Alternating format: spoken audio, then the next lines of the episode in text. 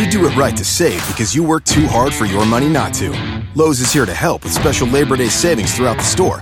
When you buy a DeWalt two tool combo kit featuring a drill and impact driver, you get a DeWalt Bare tool for free. Choose from a reciprocating or circular saw, angle grinder, or 20 volt battery. And update your appliances and get up to 40% off select appliance special values. This Labor Day, do it right for less. Start with Lowe's. Tool offer valid through 828. Appliance offer valid through 911 U.S. only. Let every nation know, whether it wishes us well or ill, that we shall pay any price, bear any burden, meet any hardship, support any friend, oppose any foe to assure the survival and the success of liberty.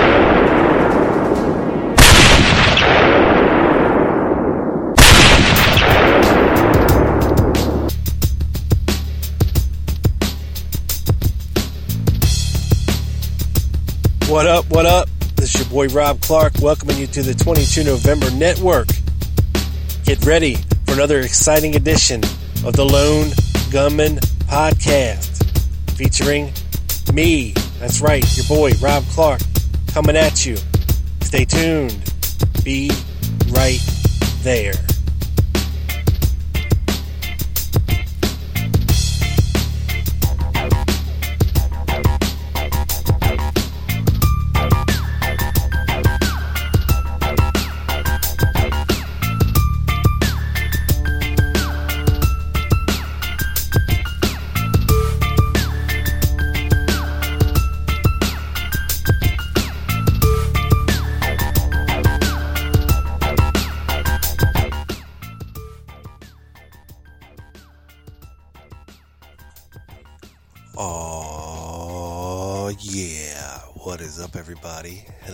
Hello, and welcome to the show.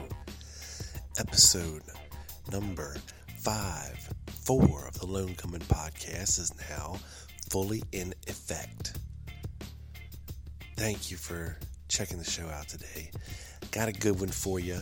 My man Russ LaChapelle is back on the show, and we are going to take you through three of the major crime scenes um, of this case the Texas School Book Depository, the Tippit murder scene, and the Texas Theater. And what was really going on behind the scenes? What's the real story here? We're going to try to put it together for you. Please do enjoy my man, Mr. Russ LaChapelle. And today, I have a special guest returning to the show, Mr. Russ LaChapelle. How you doing, Russ? I'm very good, sir. How are you? Doing doing quite well today. And uh, for those of you who didn't hear Russ the first time, go back into the archives. It's a, it's a, about what five or six, seven shows ago. Uh, we talked a lot about the medical evidence. Today, we are going to get into a little bit about the Dallas Police Department uh, several key players located within the Dallas Police Department and the obfuscation that they were pulling that day. And we're going to get into a little bit about uh, Gerald Hill, I believe, uh, and a couple other people.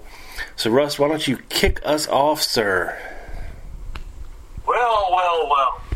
What we have here is the repetitive theme, basically, that we discussed as the, the premise by which the medical evidence was kind of changed or made to look differently. We have uh, we have obfuscation here, and there's a, a bit of compartmentalism involved in this, but in a different fashion because you've got the uh, the good old boys club involved. Uh, many of these Dallas officers were pretty much started uh, in the time period shortly after World War II, in a time period before the formulation of the CIA, uh, really in the OSS time period. So you had connections to some of these people back before the Truman Doctrine.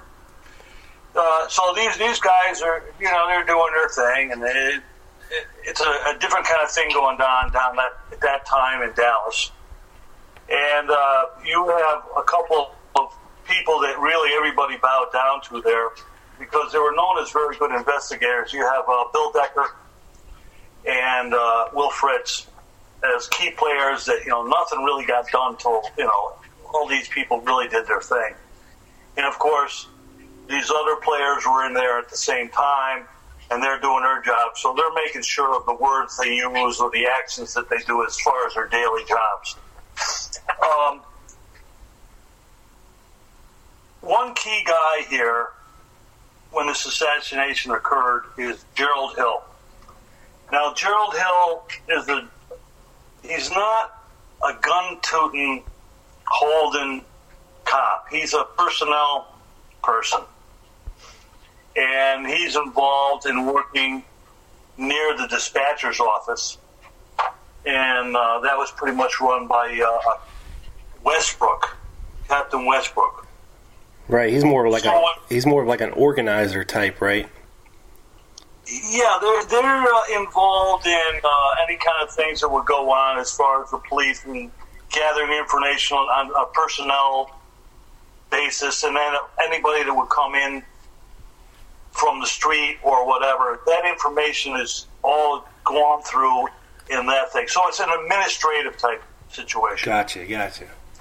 So you have the assassination occurred, and there was a lady working in an office by the name of Kinney, who was uh, seen as, at least identified as, the first one that really heard something about the president being shot and it started spreading through the office, and people didn't realize or didn't want to think that it happened. But eventually, it came out that it did happen, and there's a lot of stuff going on as far as like who really found out that everybody had to converge on the, the corner of Elm and Houston, and the description of who made the shots and the timing situation there which is very close to probably between four and six minutes after the assassination occurred.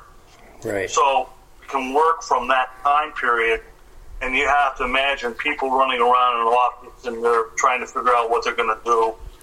And a gentleman by the name of Gerald Hill, working there as an administrative person, he got involved because he said, "Well, I'm going to go. You know, they're going to need help." they're going to send all these people down there. So he goes down to the basement and finds a an officer, uniformed officer by the name of Jim Valentine, driving car 207. Him and Hill and a news person, Jim Ewell, were down in the basement there, and they all got in the car and they drove from just basically one block. Now, what's interesting is Hill in his testimony says that they got a little bit delayed because there was a some kind of a tie up on the street, but it's hard to imagine that this really did happen because he's the only one that mentions that. And the reason why I mention this is because it adds time to the timeline as far as their arrival at the corner of Elm and Houston. Right. But nevertheless, we, this is a part of the, the part of the story that makes this a little more complicated, and this is why the obfuscation can possibly be to the advantage of certain people who I believe are kind of directing many of the events that are going on. So the three of them get to get to the corner, and that's documented. You can see it on the Cooper film. You see Hill getting out on the passenger side, Jim uh, Jim uh, Valentine still in the car, and then shortly afterwards you see uh, Ewell get out of the car also. So now they're all out, and then Valentine, I imagine he's driven a car maybe a short proximity from the building itself, maybe down on Elm Street Extension, not too far away. And Hill goes on to say that they're out front, and then eventually he enters the building. Now, before this happened, you had Marion Baker along with Mr. Truly already into the building, and this is where they go up the back stairway and the so-called so-called uh, finding Oswald on the second so they're going up and they get all the way up to the top. And Hill goes into the building and he says we, but he doesn't really identify who we is. But he also goes on to say that they finally went up upstairs, and there's a lot of series of events where the affidavits of all these officers started coming up and searching the building. There's there's things going on here that they're not mentioning they're seeing Hill, but Hill's seeing certain things happening on the seventh floor.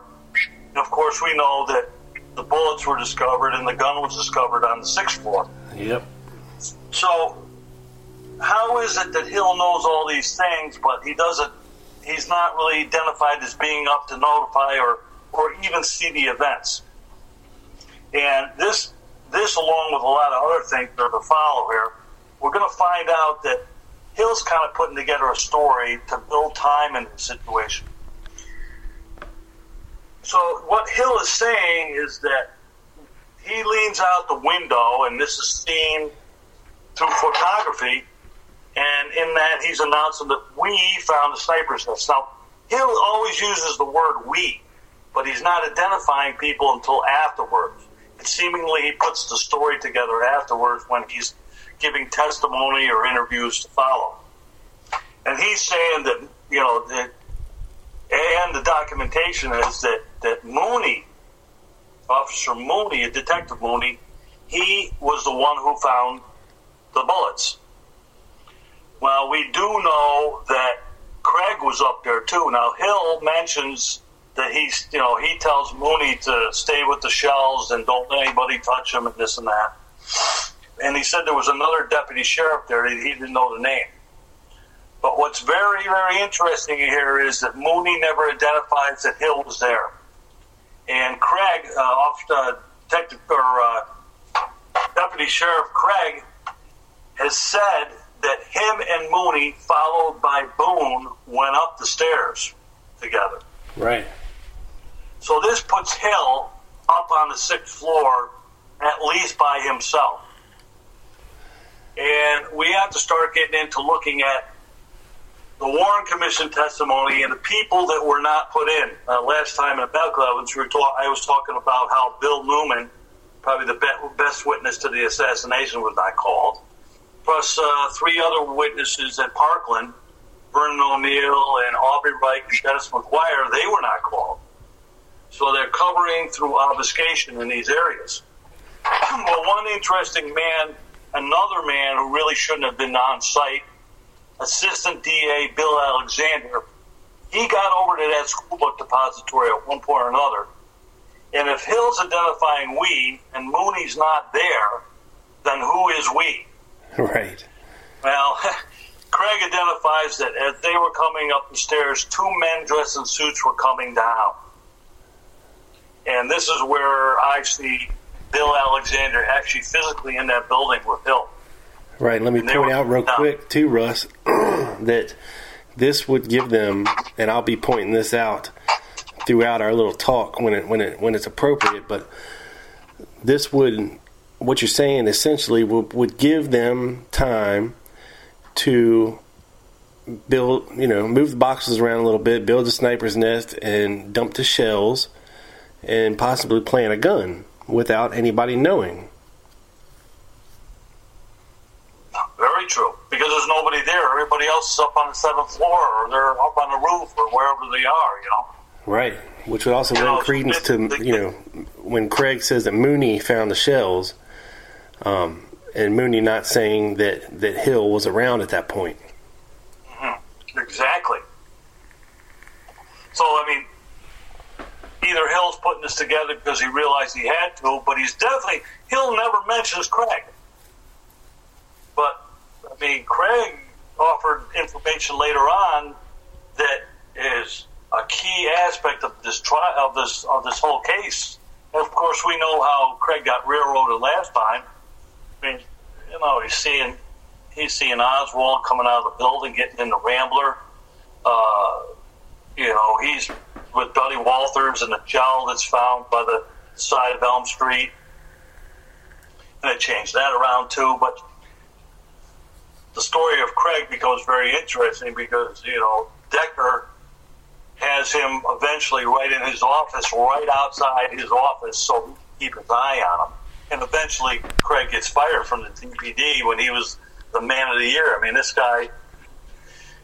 When Craig finally got to the corner of Elm Street after his movements basically which started on Houston and then he came through the middle of Dealey Plaza and then up into the railroad area and he saw a lady in a Chevrolet and had her stop and watched, she eventually took off either. Um, he's in all these key places, and Decker comes to the scene and he tells Craig, "Hey, somebody better take, you know, somebody better take charge here." So Craig does do that, and he enters the building with Mooney, and they go up the stairs, and of course, Craig's saying that two guys dressed in suits are coming down the stairs while they're going up. Now, who could these people be other than Gerald Hill and Bill Alexander? Exactly. And the fact that Alexander was never called before uh, the Warren Commission, you know, it, it makes a. Here we got that repetitive theme again. Well, here's here's a guy that if Oswald had brought to trial would have been involved in a lot of key information as far as Henry Wade being the main prosecutor and his sparkling record of never losing a case, I mean, you start putting in together how possibly other crimes that were these convictions were found for. This is a repetitive theme of how they maybe kind of did it, you know, because they're just doing what they did before. Right, and let me, I'm just surmising this, but it fits together. Yeah, and let me also point out that you know it's it's quite possible you know, Craig wouldn't have known who these guys were because he was with he was with the sheriff's department and they were with the Dallas Police Department, the city police department. And unless they had had prior interaction together, he really wouldn't have known who these guys were. Exactly, exactly. And I, I just think that Hill just took the right people at the right time, where he found out through talking to other officers what they were doing, and, and he just kind of formulated the story. And the solidification of this kind of theme as far as what I'll call lying through obfuscation and the compartmentalism of the whole thing, you can see how Hill being in three different, the, the three key places in this, uh, this whole case becomes very interesting that, you know, he could do this. I mean, after Oswald was arrested, he was the guy that went in front of the, of the, the news people and made the first announcement – as to what happened as far as the arrest. Yeah, and, and let's reiterate that point for everybody that Gerald Hill was at all three crime scenes. We're talking about the Texas School Book Depository, we're talking about uh, the scene of Tippit's murder, and we're talking about the Texas Theater, right? That is correct. And of course, he gets back into the building with Oswald, and there's a continue beyond that, but we're a little ahead of the game. I want to stay in School Book Depository. Right. So, you know, Mooney's up there. He definitely with the shells. Craig definitely saw him. Now, what's interesting is that, you know, when somebody shoots from a window with a rifle, the shells don't fall down as seen by Craig in close proximity to each other. They don't fall straight down and just hit the floor and stop. Okay? We have Tom Alyea, who was there filming. Uh, the search of the sixth floor for the rifle, the Fritz actually going to the area to look at the shells. Of course, we know that for the longest period of time, there was only two shells, but there was really three seen. And uh, Fritz later on had picked, you know, he had picked that bullet up, so was dead to the nail there as far as obfuscation of certain evidence there. Why is he picking up the third? Apparently, two of the shells were were uh, okay, and one had a crimp in it. Yeah. Now, it's not going to work well coming out of a rifle with a crimp. But of course, nobody had been there, so what's going on? I mean, I kind of feel like Oswald, and this I'm going to identify this because when he was in the hallway after being arrested, he said he was he he, he was the patsy. And I think maybe, and and this is a, maybe a long stretch as far as this goes, but Oswald was working up on a sixth floor. And if he had any prior knowledge that possibly this was going to happen, which would identify why he was able to come out in the hallway and say, hey, I'm just a patsy, that possibly he put those shells in. Now, the reason why I say this is that the, the, the, the empty shells were from a 6.5 Mannlicher Carcano. Yet the rifle, as originally said to be found, was a 7.5 Mauser. And this goes to what Craig's saying that the two don't relate. So if Hill and Alexander planted the shells, they should have had it together that they're going to, if they did plant the rifle, that they would be of the same make.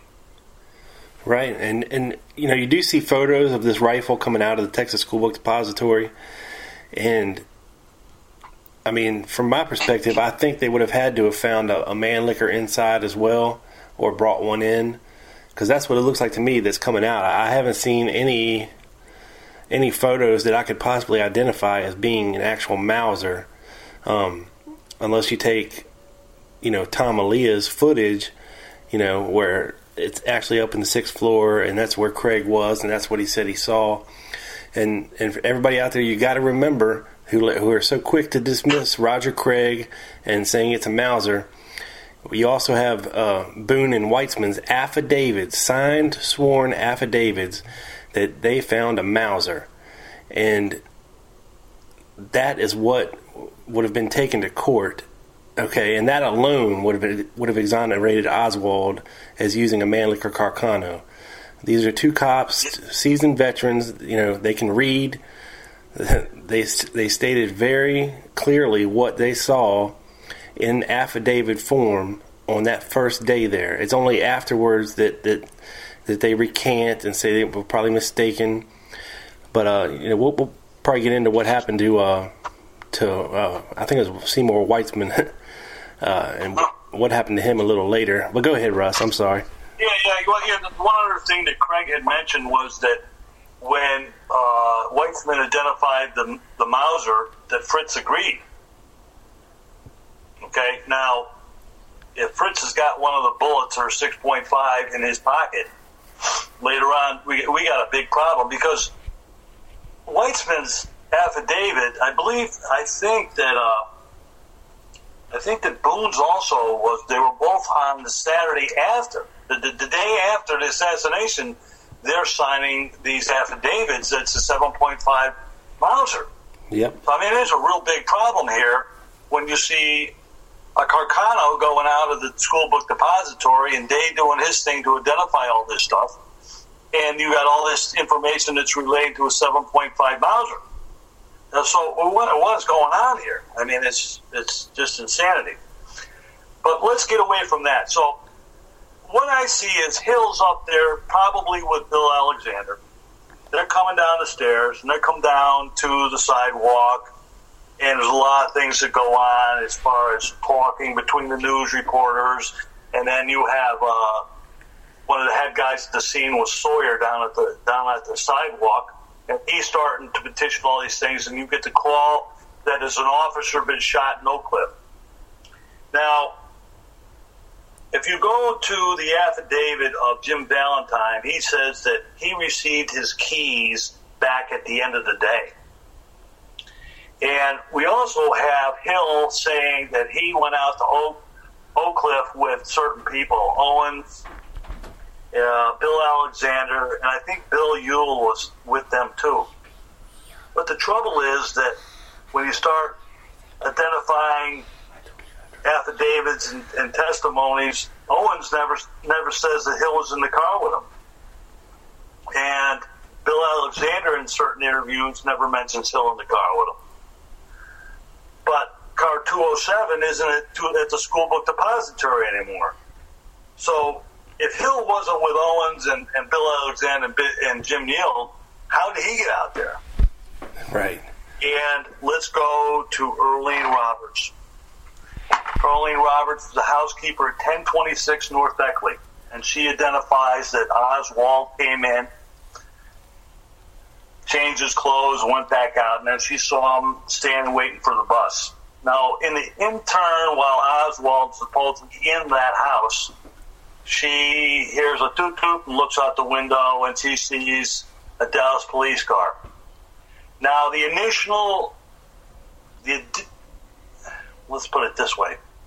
The newsmen came in that afternoon and she identified that car as 207. And then miraculously later on, she gets all confused and now it's different numbers. And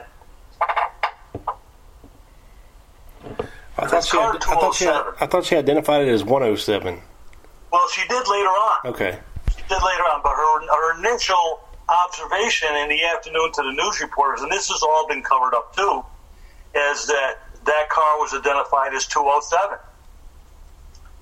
So if it's car 207 and Valentine, by his affidavit, stayed at the school book depository and didn't retain his keys until at the end of the day, and it's not clear what really happened there because he's inside the school book depository doing the job that he was assigned.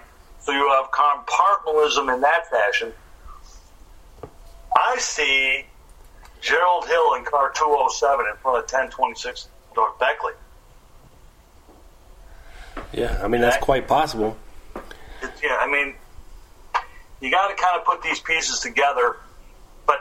When you add and subtract these affidavits and testimonies, you come to the conclusion that Hill isn't really with the guys that he said. We already have basically Hill lying about Mooney up in the school book depository. We also have Bill Alexander, like, where is he and what is he doing there? I mean, he has no business there at that point in time. Yeah, I mean he's a You have he's a DA. Yeah, well, he's yeah, he's a DA, but what's he doing at a crime scene? That's not really his job. Exactly. And what's he doing going out to 10th and Patton? And what's he doing at the school book depository? They have all these administrative guys that have nothing to do with the case, but they're still involved in the case at the beginning stages. I mean, you have detectives and beat cops driving squads to these places to make arrests or whatever has to be done. Remember, these administrative guys are going in, you know, going in a school book depository where they think a shot was fired, and they don't have any guns. Yeah. I mean, what- you know, they're putting their life on the line without a gun. I mean, it's kind of strange to think about. So you you have to consider the fact that there's got to be something maybe going on other than what's going on. So, uh, I mean, I see Hill tooting that horn on- in, in front of 1026 North Beckley. And I also see that what she's, what Earlene Roberts saw as Lee Oswald was not the Oswald. I believe it was Larry Crafard. I've felt this for a long period of time based upon testimony and, and Larry Crafard being knowing Tippit. He's knowing Jack Ruby. Uh, and he's kind of evasive in his, you know, he doesn't, he, in his testimony, you're getting the opinion, hey, hey, stay away from me. I don't want to get involved in this. Okay. And let me give you a little nugget too. Uh, when I talked to Greg Parker, uh, of course the show hasn't aired yet, but um, and this is not a spoiler because the show will have already been out by then, by now, when people hear this. But he's come to the conclusion that, like you, that Oswald never was staying at Beckley. Um, there was a, there was somebody registered there under the name of O. H. Lee, um, but there was also a guy staying there named Herbert Lee. So, um, and I don't buy the I don't buy the story that Larry Crafard was living in the Carousel Club. You know what I'm saying? I'm sure he would Ruby would have set him up with an, you know somewhere to stay, a rooming house, which is kind of appropriate for the type of person that Crafard was. And uh, but yeah, go ahead. Yeah, well, just to, to give a little more, a little more potency to what you're saying here, Earlene Roberts is the sister of uh, Bertha Cheeks. Now, Jim Garrison was hot on investigating Bertha Cheeks because of her association in business matters with Jack Ruby. Right. So that's just a little bit, you know, we can't really pull it fully together, but you're starting to see how there could be possibility because all these people know each other. What what is going on here? Yeah. So, I mean, Earlene Roberts, the la- her last observation is that Oswald is way, or who she thought was Oswald's way gets a bus. And I see that that person being Larry Crafard goes with Gerald Hill. And the time is just about right, probably five minutes after one. They get in the car together and they're down there at 10th and Pat. And I see the assassination of J.B. Tippit as a planned thing. Okay. And there's many other players that come into, into this thing. um, like Harry Olsen, who Mark Lane was big on, and you had uh, Doris Holan, who made observation of another police car in the alleyway. And I remember that Tippit, when Tippit pulled up on the street, he blocked off an, like a small driveway alleyway at that time. Now it is not set up like that. They, they, they've changed the configuration a bit. But she made observation of a police car down that alley. Yeah. Now there was no other. There was supposedly Kenneth Croy was the first one to officially get to that scene. Yet we have observations of police cars in an alleyway, and that that could be a timing aspect of where I see Hill in car 207 coming around the back, and he's in that alleyway. Now we go to Acquilla Clemons, who was never called before the the uh, Warren Commission, and she's making an observation of a short, stocky guy, which could match the description of Gerald Hill, and she's also matching him up with another guy that was at that scene who was tall and kind of thin, who I see as Larry Crafard. Right. Now, hang on a second, Russ, because I just had a, a slight epiphany here. Um, you were saying that the, you, you think that the murder of Tippit could have been planned. Uh, what about this scenario? Um, because we have reports of Tippit, of course, waiting at the Gloco station there across the viaduct on Houston Street.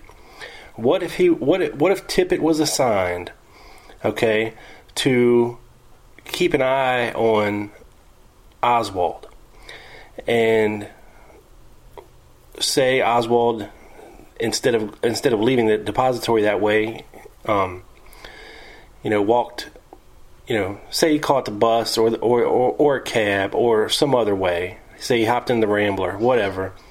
Anyway, Tippit waits there and never sees him come. All right, so Tippit's panicking, and because we have the, we have the report of him going in the top ten records, right? Making a phone call, nobody answers, or if they do, he doesn't say anything. Okay, so what if Tippit was assigned to, to track Lee Oswald, you know, to keep an eye on him and wh- exactly where he was? And what if Tippit met up with uh, Gerald Hill and Larry Crafard at a, you know, or say they ran into each other or it was a predestined uh, spot to meet, and they were pissed because he lost Oswald. Could be.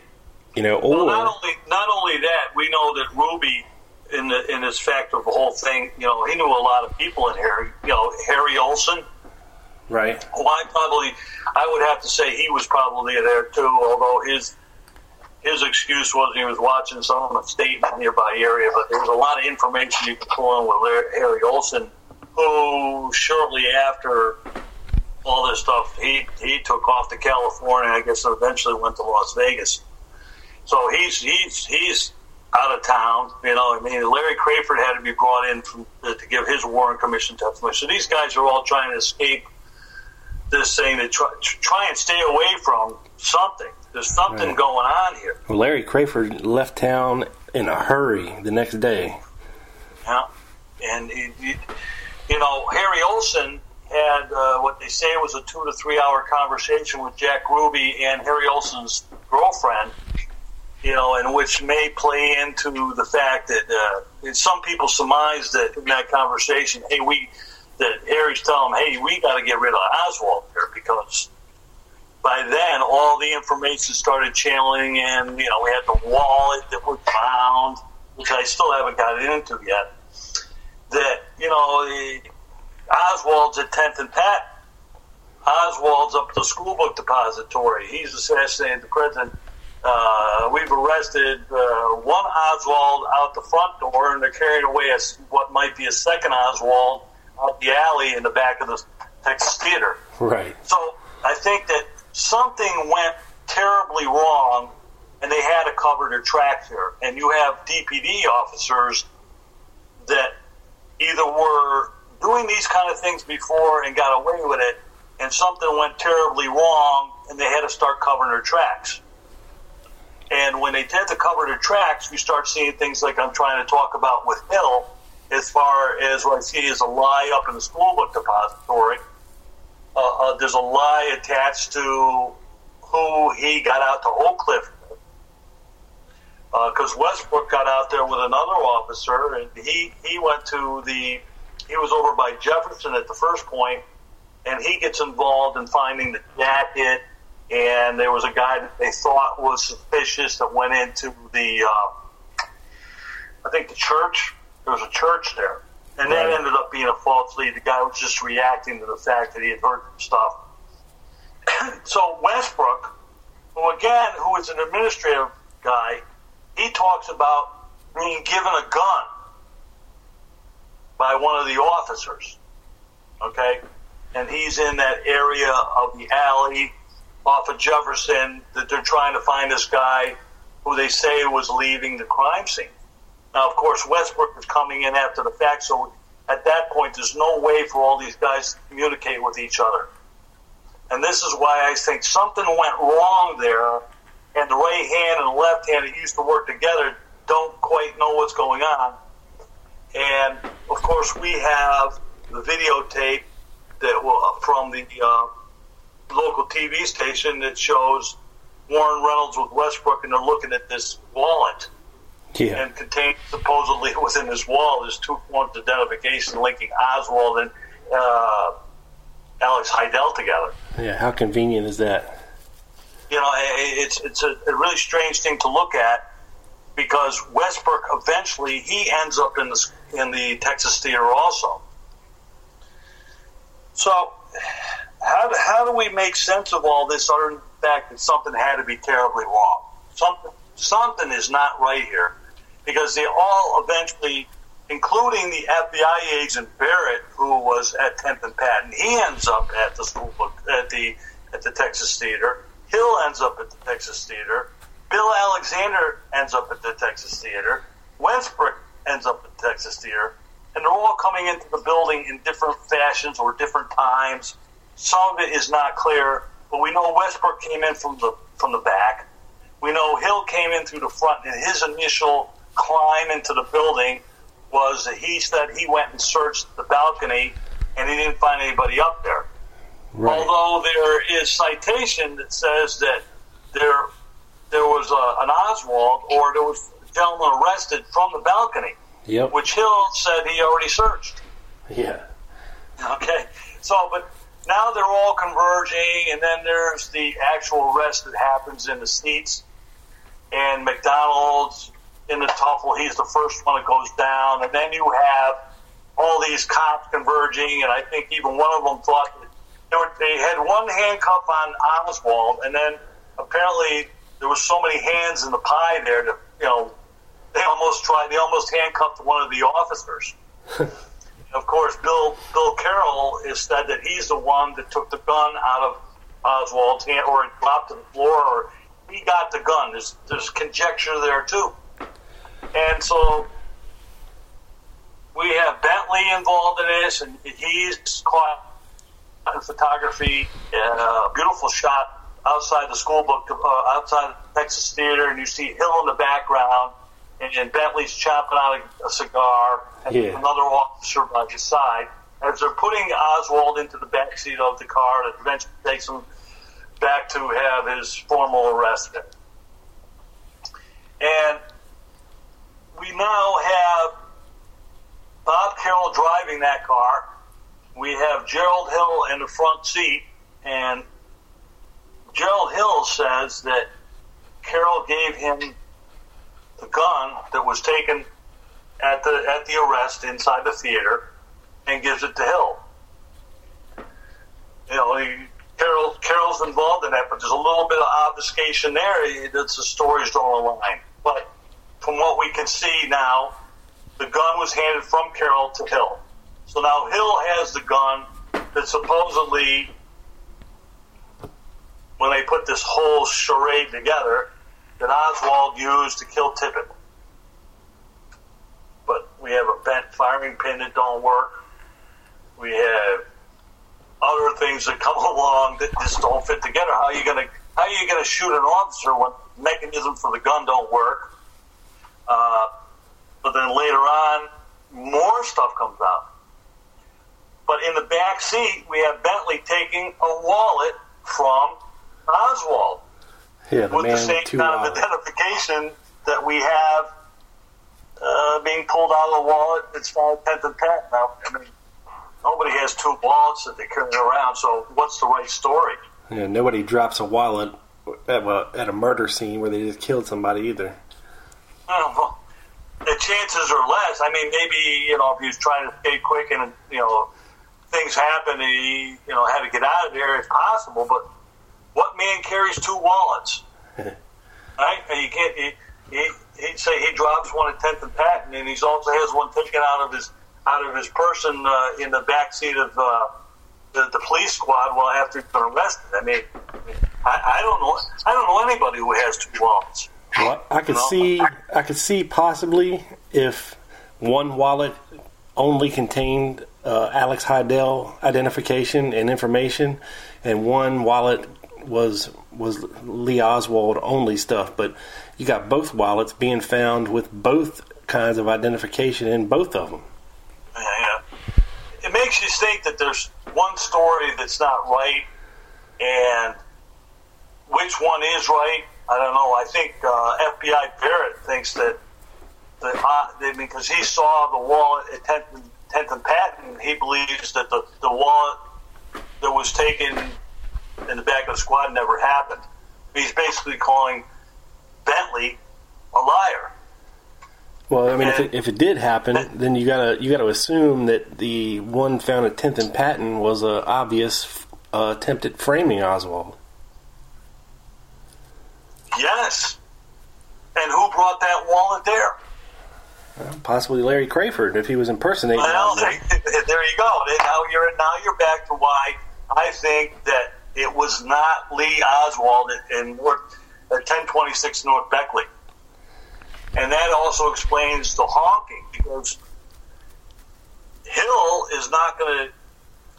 If Hill, if you assume that Hill is driving that car, or somebody's driving that car, because Early Roberts saw the car, saw the squad. Okay, whether you want to believe it was it was 206, 207, car five. I don't care what number you want to assign to it.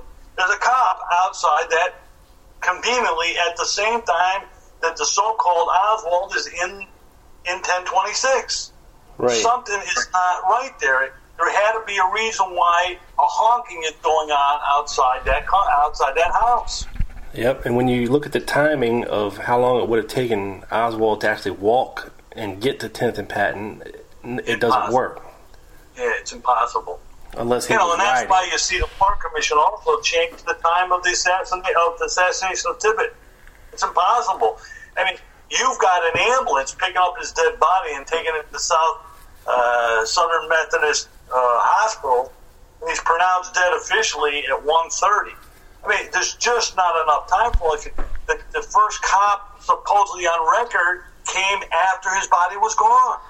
Yeah, that's what Yeah. bothers me. That's what bothers me too, Russ. I mean, you know, I, I picture it in my mind as like, you know, these Keystone ambulance drivers pull up, they hop out of their, they hop out of the ambulance, throw Tippit on a stretcher, shove him in the back of the ambulance, and go. I mean, that's the way I see it see it playing out. When in actuality, and, and I was having this conversation with somebody yesterday, who who tried to tell me that. Uh, that the ambulance drivers weren't trained paramedics or, or trained at anything other than driving an ambulance to and from. And I just can't see if you would pull up on a crime scene where you have an obviously dead officer who is the recipient of four separate gunshot wounds, three to the chest and one to the head. He's dead. Okay, I mean he's obviously dead. I don't understand why they wouldn't wait for the police to show up you know, or try some kind of, you know, at least stop the bleeding, uh, CPR, you know, something like that on scene before they actually, you know, try to get him somewhere so fast. Well, again, this is orchestration. Is it's more that applies to the theme of what I'm talking about here. And not only that, Tippit's got a bullet hole in his head. Exactly. I I mean, th- th- that's that's that's like gangsta stuff. You know what I mean? that, that, that's some heavy nonsense. Uh, I mean, you you're an, you're an ambulance driver. I don't care if you're paramedic or not. You see a bullet hole, you know that man's dead. Right. Obviously you, dead. You know it. So that leads that leads to what you're trying to say that why are they pulling the guy out there? Why aren't they waiting, do all the official stuff? No, they're carting this thing away. Now, you know, again, they're pulling that body out of there away from the 10th Patton crime scene in a very quick period of time after he was shot. Yeah. You know, and, and if you, you take a look, I mean, you, you look at the distance from 10th and Patton to Southern Southern Methodist Hospital. I mean, you, you got Tippit's shot. It's got. I mean, the, the guy, the, the this ambulance doesn't pull up in, in a few seconds. It's not like they're sitting around the corner waiting for Tippit's to get shot. Okay, so you got time there. You got time. That they're looking at him. They pick him up. They put him in the ambulance. They got to go around, close the doors, get in the thing, drive it to the hospital, and he pronounced officially dead at 1.30 at the hospital. He's DOA. Okay. Now, so you add all that time together. You start, and now it starts subtracting from the time that the Warren Commission is saying that he was shot. You know, so uh, this is one of the things that I wanted to talk to Joe McBride about because you know we're narrowing this thing down. I, I believe Joe believes it's about 106 was the time. Right. Well, that blows Helen Markham's story right out of the fact, right out. I mean, there's, there's no way. I mean, these people. Is everybody on this case Superman? You know, it's it's impossible to think about it this Well, way. that's why I said I pictured the, the ambulance drivers and, and his Keystone cops, you know, like in, his, in his old time movies, you know, where they're moving in fast forward. It seems like, Yeah, people in real life don't. You can't speed the film up. Uh, Things happen in, in a in a time that we're still living by now. You know. yeah, and the man's obviously dead. I mean, they're not going to be in a hell of a hurry, you know, to get him to the hospital. And well, I was talking to somebody. They said that the ambulance service was only two blocks away. I don't know if that's right or not, but Well, they'd have to be probably a half a block away to do it the way the Warren Commission said. right, right. I mean, it just isn't going to work. I, I want to go back to Westbrook for a second here because, like I told you, his his testimony says that an officer gave him a gun. Now, there's nothing that says, "Well, I gave the gun back to the officer." But what's interesting is that when Westbrook gets back to his office, somebody puts a gun on his desk.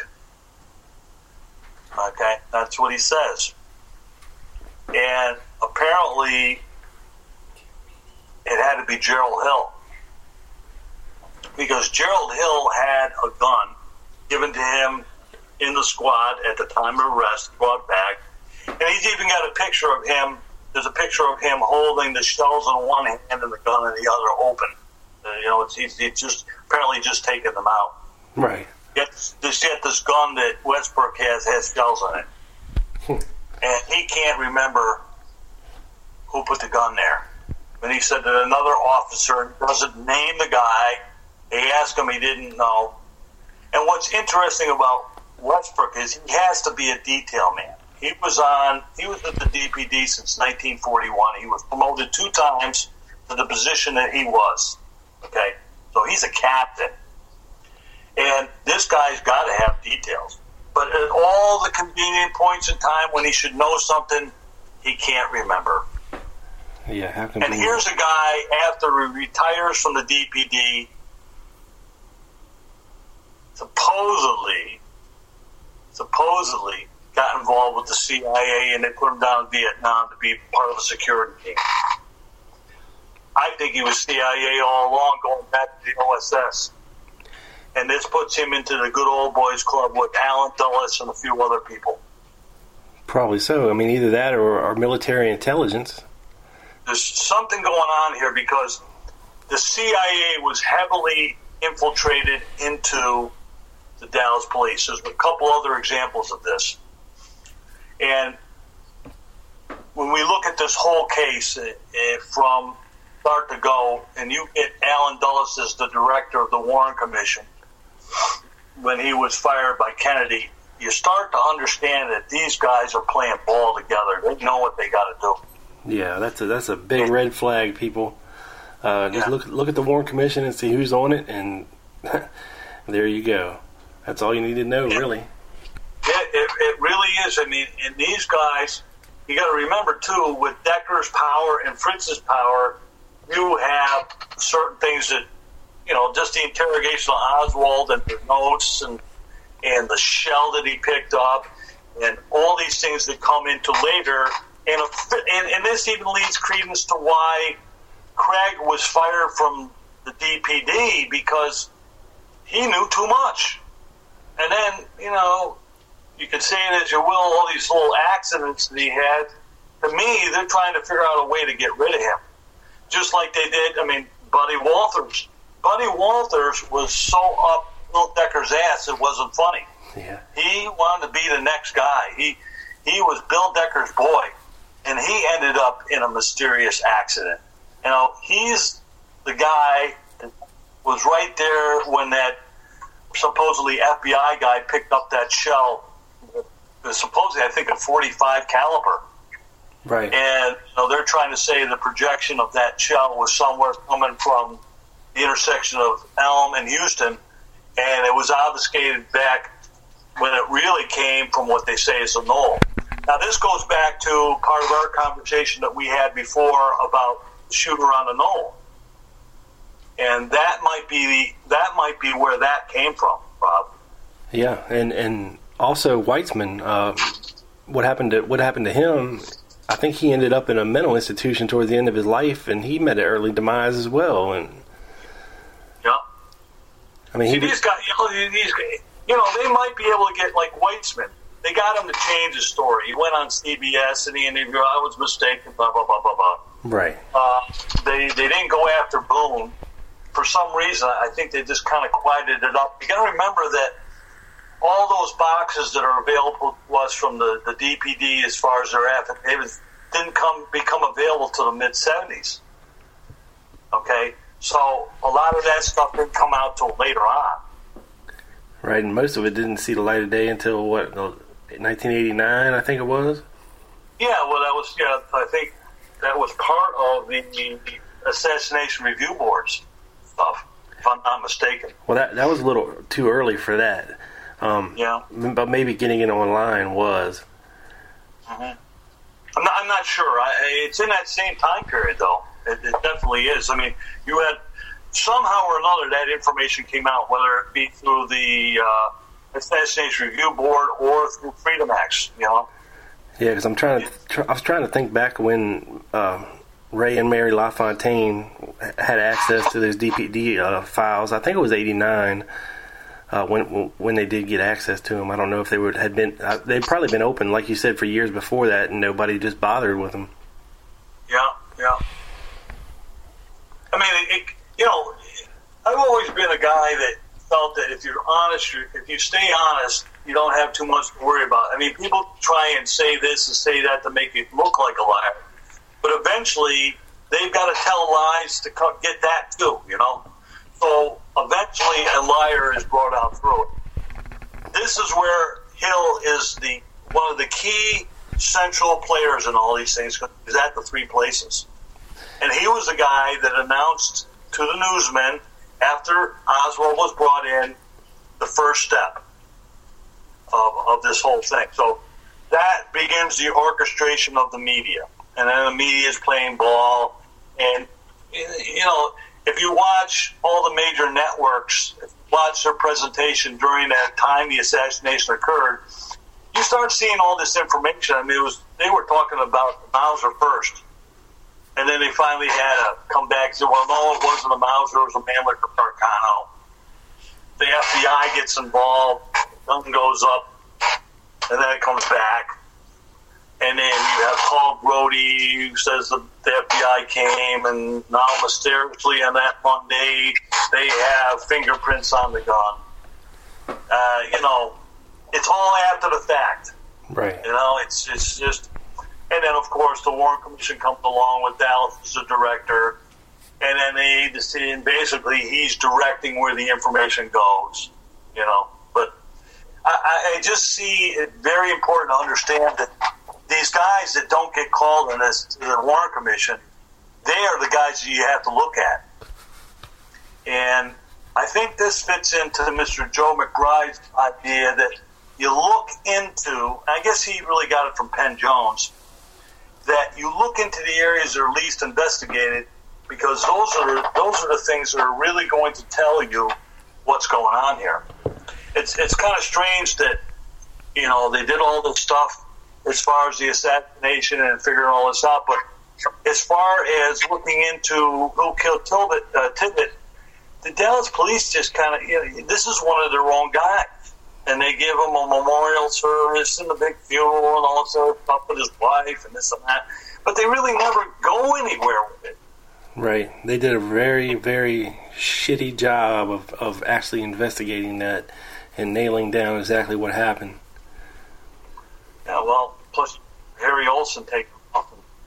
Yeah, I know. I, uh, mean, I know Dusty uh, SR Dusty Road. He's been uh, he's been on the trail of Harry Olsen, and hopefully is going to be interviewing him soon. So we'll see where that but leads.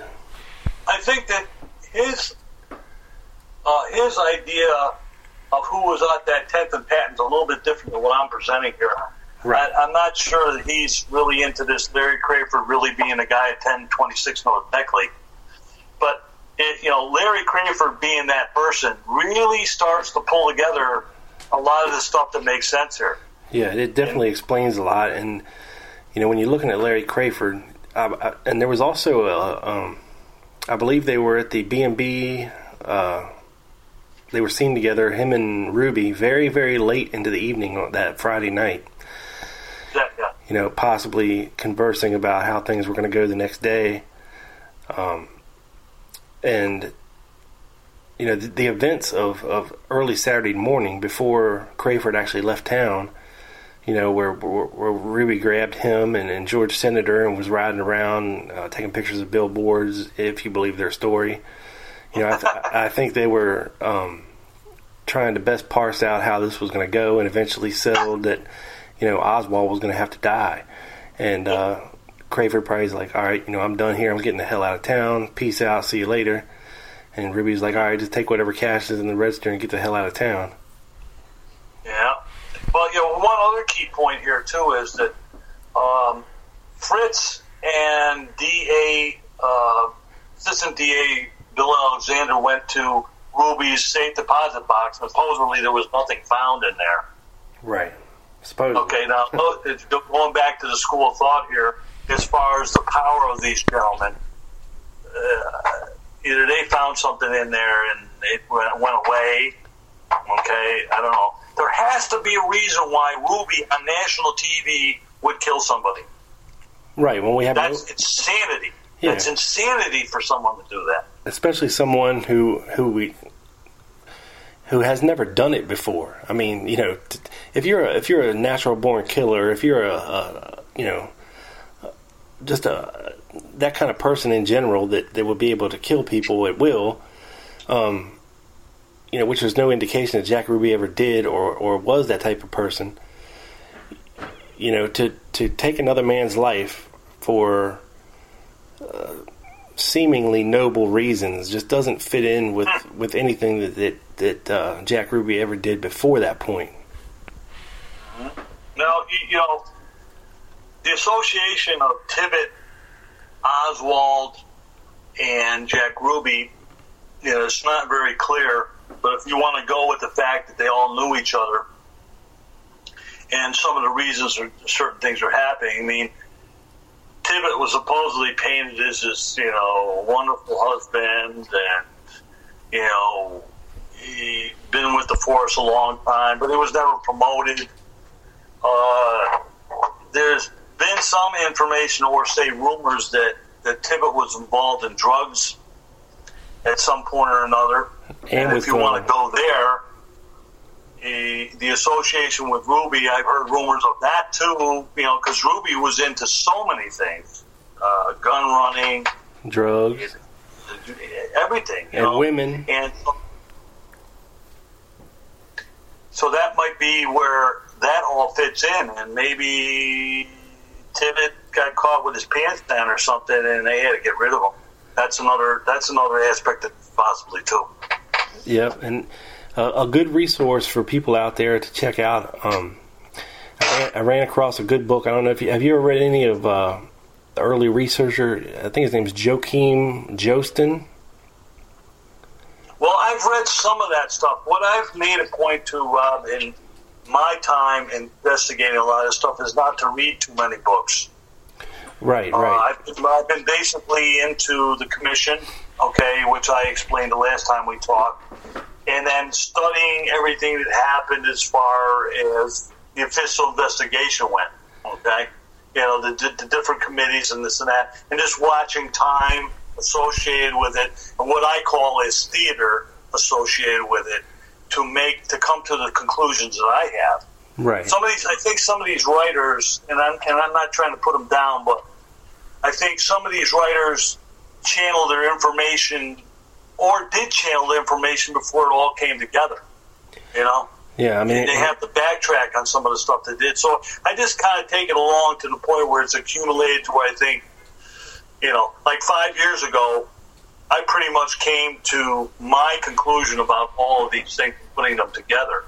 And I think last time I said the only thing that really changed any of my ideas was Sherry Fiester's work about the triangle associated with the blood spatter evidence. But now we got to get into the stuff that's coming out with the Zapruder film not being quite on the level. So that isn't a done deal either. Okay. Right. Yeah, the only reason I mention him is, is just because you know, this cat was writing books before the Warren Commission report had even come out. I mean, he was, and he was one of the early ones to finger uh, Larry Crafard, and you know, he, he had he put together his points very saliently uh, uh, concerning uh, Larry Crafard. He had him uh, pegged as one of the prime suspects, and when you when you look back to um, early, early, I mean, early, early books uh, written, you know, when the information is fresh and you know it's still people are still willing to talk and and you could have sources um, you know very well placed sources which I think he did have uh, he had to have had somebody in, in the DPD as a source to get a lot of his information. Oh um, yeah, but, I, I would say that to be true. You know I I, I mean you look at Mae Brussell I mean I was exposed to her when I was a youngster because you know she went. Uh, I think one of the first stations that that took on her broadcast was out of Buffalo. So I started listening to Mae a long time ago. I mean, you know, when I was, you know, that's another part of the associations and stuff and listening to her. Because if you listen to her stuff and sit down and week after week after week and the accumulation of all this stuff, and that's where my question marks first started coming about. You know mean? Um, and then seeing Rush to Judgment. Uh, and of course, that all led to really kind of the first book I read was Lifton's, you know? Yeah. Which really, that really got me into the medical evidence, which we discussed last time. And of course, I don't quite go along with Lifton, and I don't quite go along with Horne, but you know, I've listened to what they do, and I think they're an essential part to understanding this case. But again, the information migrates, and there's so much obfuscation and compartmentalism involved in this thing. How can we actually know even on even my theories are correct? Okay, I can only take it as I see it and put it together. You know? Right. Yeah. I mean, it's hard to parse out. You know, 50 years, 50 years after the fact, when you know, thousands of books have been written, you know, thousands of articles have been written, you know, people have their theories out there. Um, and that, that's the only reason I mentioned that book is because I was in, yeah, I've been intrigued by, you know, first, first day testimony, you know, the earliest reportings, uh, are generally where most of the truth lies when, when it comes to these big events, uh, including the Kennedy assassination, at least as close to the truth as we're going to get because as time goes by, stories change, uh, witnesses uh, change their testimony. Um, you know, things change over time, and, and if you can get back and get to the heart of the matter as early as possible, I think that's where most of the truth, uh, at least that we can glean, can be found. Mm-hmm. Well, uh, to support that thinking, it was a the, the, thing that I talked about with Earlene Roberts that those news people, she's telling them you know, car 207s there in the afternoon.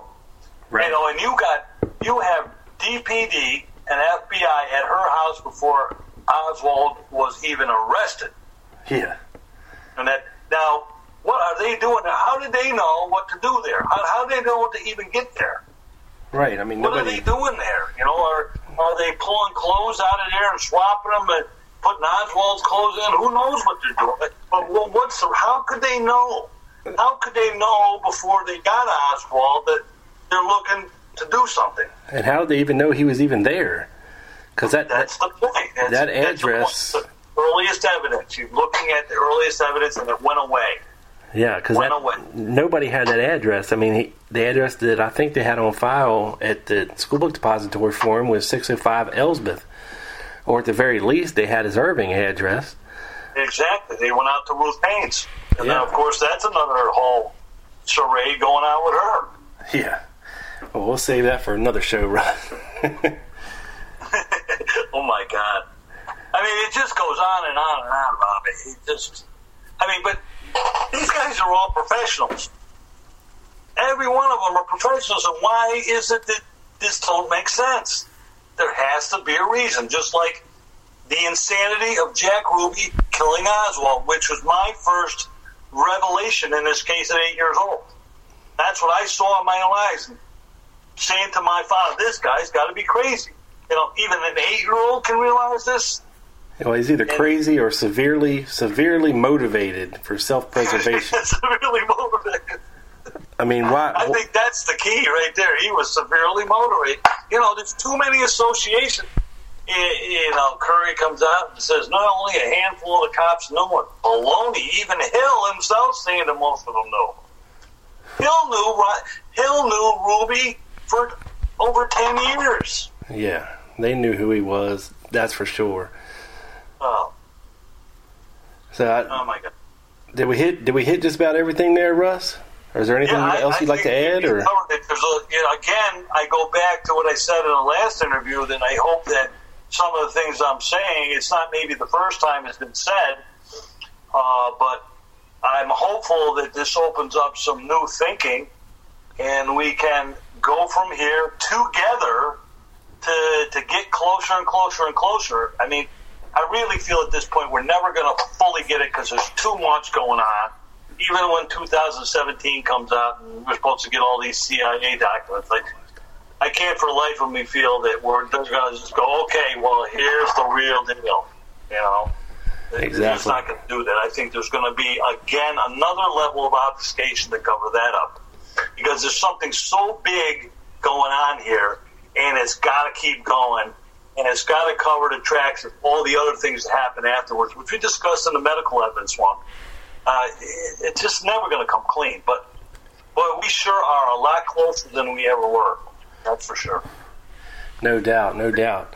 Well, thank you, Russ, for coming back on the show, man, and talking about this. I think a lot of people will find this useful and will do like you said. At least it will give them something new to think about, a different way to to look at the case and some of the aspects wrapped up in it.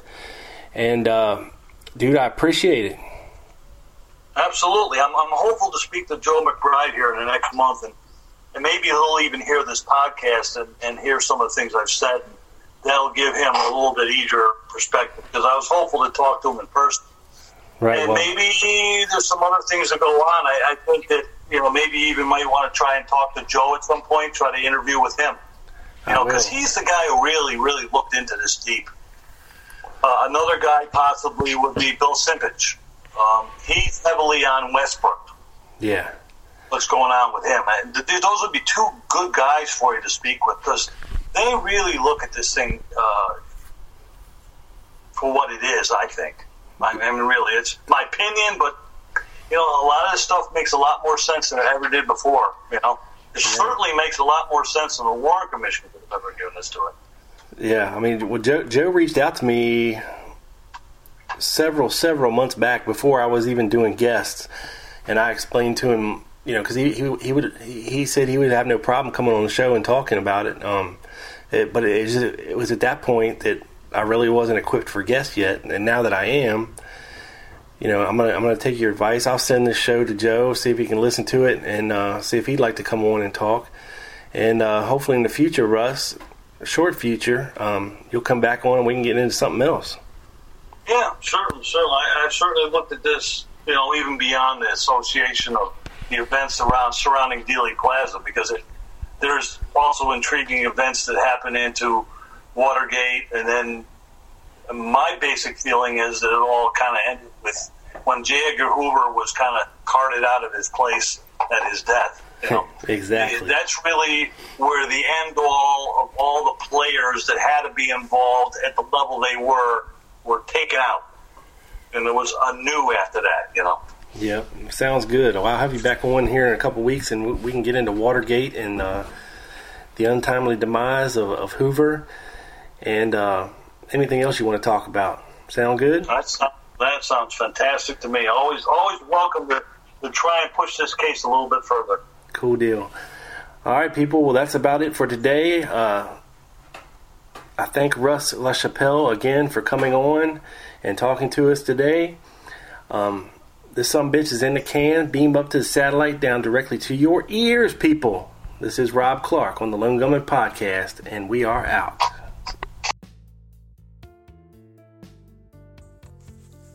Make sure you tune in next week when my special guest, Charles Cliff, comes on the show and we get into the Garrison investigation full bore. You won't want to miss it. Thanks for listening. Till next time. You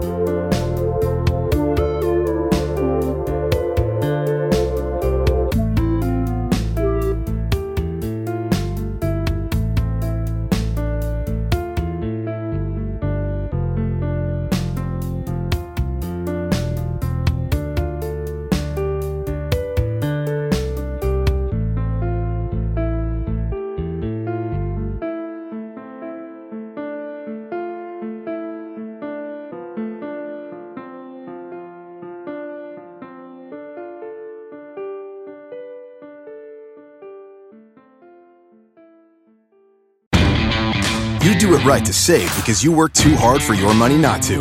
Lowe's is here to help with special Labor Day savings throughout the store. When you buy a DeWalt two tool combo kit featuring a drill and impact driver, you get a DeWalt Bare tool for free.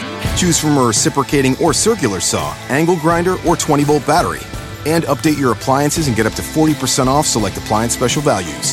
This Labor Day, do it right for less. Start with Lowe's. Tool offer valid through 828. Appliance offer valid through 911 US only.